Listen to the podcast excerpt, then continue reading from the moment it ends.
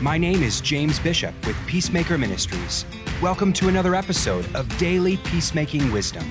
Let's join Pastor P. Brian Noble as he explores God's Word.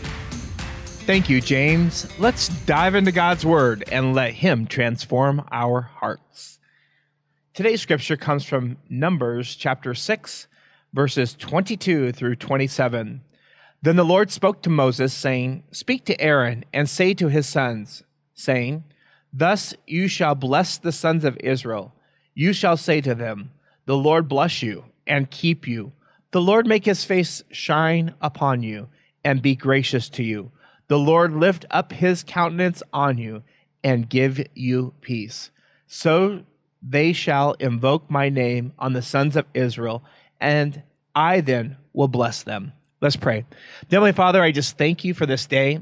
Lord, I pray that as we go throughout this day, that we will understand that you are a God of blessing, that you want to shine your face upon us, that we may walk in your peace and in your countenance. In Jesus' name I pray. Amen. This scripture is exciting because A, it's in the Old Testament and shows God's grace, and B, it shows interaction between God and man. Now, I know it's a specific uh, blessing upon Israel, upon the people. It's Aaron's benediction, you might say. But let's break it down. What it's saying to us it says, May the Lord bless you. And that's my encouragement for today. I want you to be so blessed, even in your conflict today. May the Lord keep you. Have you thought about that in your conflict? That God wants to keep you? May the Lord make his face to shine upon you. God is a God of proximity. His face can shine upon us, that he could be gracious to you. God's grace is sufficient for us. And so as we go throughout our day, I hope that you will begin to understand that God is close to you, that wants to bless you and keep you and make his face shine upon you and be gracious to you. Look at this in verse 26 that the Lord will lift up his countenance on you. That is such an interesting phrase. I know that when I'm in the midst of conflict, I am oftentimes not thinking about God's countenance being lifted up upon me. But that is what God wants to do. And look at this last part and give you peace. Now, think through this scripture together because it says that the ultimate outcome is that we may have peace. You say, Brian, how do I have peace? Well, you have peace because God's blessing you, because God's keeping you, because God's face is shining upon you, because of God's grace upon your life, and because his countenance is upon you. That is why you have his peace. Oftentimes we think about peace as in negotiations or in doing something that we can do.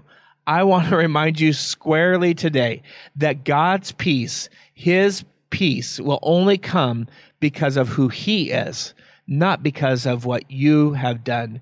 You are saved by faith and kept by faith. You are saved because of God's grace. Now you think about this today. What if you pray that over the person who is your enemy? What if you begin to pray that God will bless them, that God will keep them, that God's face will shine upon them and be gracious to them? That God will lift up his countenance upon them and give them peace. I double dog dare you to pray that over the person that you are experiencing unhealthy tension with today. That you would begin to call upon God in intercessory prayer and say, God, will you shine upon them? Will you bless them? Will you go before them? If we could begin to understand that it's not so much about being right or wrong, it's more about encountering Jesus Christ among our conflicts. It will change us, it will transform us, it will shape us into the people that God wants us to be. For peacemaking resources, to bring us to your community, or to donate, go to www.peacemaker.training. God bless and go make peace.